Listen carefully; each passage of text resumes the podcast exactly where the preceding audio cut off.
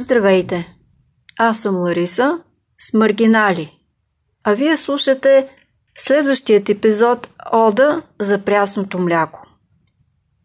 При това странно заглавие всъщност няма да ви разказвам за химичния състав на млякото или за ползите от неговата употреба през различните часове на денонощието.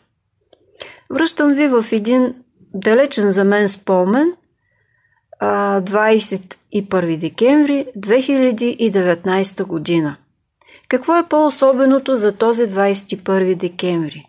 Случи се така, че разбрах, че този декември е ден за размисъл или нулев ден в календара на древните българи. Ден за размисъл. И аз се замислих. Мисля все още. А какво точно се случи в 21 декември. В този ден, както винаги, независимо от градусите на термометъра и прогнозата за времето, бях на улица Париж, алеята на художниците. Знаете, продавам картини на улицата. И този ден беше достатъчно студен, за да замръзне всяка мисъл в съзнанието ми, но аз се бях въоръжила с два термоса – чай и кафе. Знаете, сляпо следвам предписанието на Планинската спасителна служба, така че студените дни винаги да имам термос с топла напитка. И така, прекрасно време за прекрасна почивка на чист въздух. С помощта на кафето реях поглед нагоре към клонните на дърветата с много малко сняг по тях. Долитаха си нигерчета и се заиграхме с поглед. Подхвърлях им и трошици, от гървека с усам, който отхапвах с удоволствие, отпивах от кафето и се наслаждавах на невероятното спокойствие, което ме бе обзело, гледайки към безгрижието на птичките.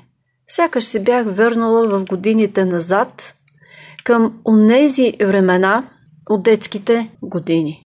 Внезапно, някак свръхестествено усетих, че в моята идилия липсва нещо съществено. И това е чашата с топло мляко. Намислено, сторено. Как се случи, не знам, но се появи и прясно мляко. Намери се кой да ми го купи и донесе. Отпих от топлото мляко с удоволствие и изведнъж мързеливият ми след обед се превърна в един напрегнат работен ден. При мен пристъпи плахо, един турист и попита – как да стигне до Лъвов мост. Лесно за обяснение. Всеки ден слизам там на спирката и вървя пеш в двете посоки за здраве, разбира се. Продължих да сървам от млякото. Дойде още един турист и се загледа в моите картини с софийски пейзажи. Попита учтиво. Това София ли е? Да, казах с надежда аз, а той. Това коя улица е? Това е улица Лабин. О, зарадва се туристът, как да стигна до там? И преди да си отворя устата, заразгръща една карта на София. И последваха едни обяснения 10 минути. Пак седнах с чашата мляко и пак се появи турист. После втори, трети, пети и когато най-накрая мислих, че ще си допия млякото на спокойствие, един китаец така се загледа в картината ми триъгълник на властта, че се всцепених.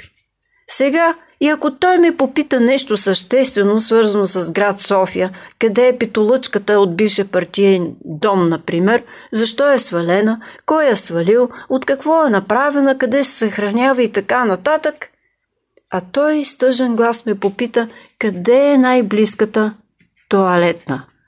Ах, отдъхнах си. Но и този въпрос не беше лесен. Къде в центъра на София, посред зима, може да се намери външна и безплатна туалета от толкова много разкопки по проекти и непроекти в града? Пратих го в най-близкото заведение.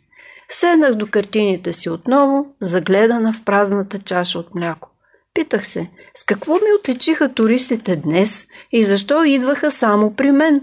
На челото ми ли пише, че съм магистър по туризъм или че случайно знам маршрутите в София и туристическите обекти? Или защото бях с нова шапка, обшита с перли? Или защото изпод шапката се показваха заплетените ми руси кичури? и тогава ме осени. Виновно е прясното мляко. То създаде някак съвсем естествено в мен и туристите едно топло доверие, уют и непринудено приятелство. Така, с чаша прясно мляко стигнах до своя размисъл на нулевия ден от календара на българите.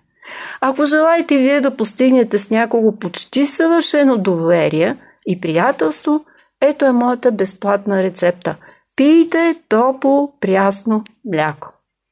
Аз бях Лариса, а вие с епизода Ода за прясното мляко.